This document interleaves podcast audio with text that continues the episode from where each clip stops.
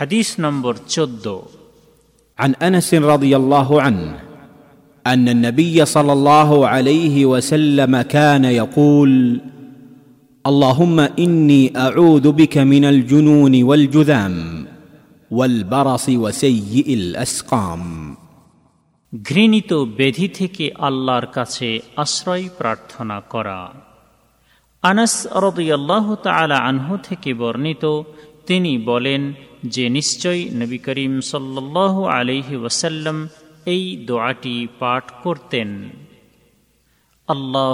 ইন্নি আউযু বিকা মিনাল জুনুন ওয়াল জুযাম ওয়াল বারস ওয়া অর্থাৎ, হে আল্লাহ, অবশ্যই আমি আপনার নিকটে বাতুলতা বা উন্মত্ততা, কুষ্ঠরোগ ধবল এবং সকল প্রকারের ঘৃণিত ব্যাধি থেকে আশ্রয় প্রার্থনা করছি। সোনান নাসাই, হাদিস নম্বর পাঁচ হাজার চারশো তিরানব্বই এবং সোনান আবু দাউদ, হাদিস নম্বর এক হাজার পাঁচশো চুয়ান্ন। তবে হাদিসের শব্দগুলি সোনান নাসাই থেকে নেওয়া হয়েছে। আল্লামা নাসেরুদ্দিন আল আলবানি হাদিসটিকে সোহেহ বলেছেন। এই হাদিস বর্ণনাকারী সাহাবির পরিচয় পূর্বে আট নম্বর হাদিসে উল্লেখ করা হয়েছে।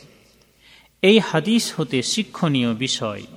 এক, নবী করিম সাল্লাহ আলিহি ওসাল্লাম এই সমস্ত ঘৃণিত ব্যাধি থেকে আল্লাহর কাছে এই জন্য আশ্রয় প্রার্থনা করেছেন যে এই সমস্ত ব্যাধি হল কঠিন ভয়াবহ। মানুষ এই সমস্ত ব্যাধিকে খুব ঘৃণিত ব্যাধি মনে করে, কেননা এই সমস্ত ব্যাধি মানুষের প্রকৃত অবস্থা পরিবর্তন করে দেয় এবং নষ্ট করে দেয়। দুই, মানুষের স্বাস্থ্য সর্বশ্রেষ্ঠ নেয়ামত। সুতরাং মুসলিম ব্যক্তির উচিত যে সে যেন নিজের স্বাস্থ্য সঠিক পন্থায় রক্ষা করে এবং নিজের শরীরের সুস্থতা প্রাপ্ত হওয়ার জন্য মহান আল্লাহর কৃতজ্ঞতা প্রকাশ করে। কেননা এই সমস্ত ঘৃণিত ব্যাধিতে আক্রান্ত হলে মানুষ নিজের অধিকারগুলির রক্ষণাবেক্ষণ করতে এবং দায়িত্ব পালন করতে অক্ষম হয়ে পড়ে।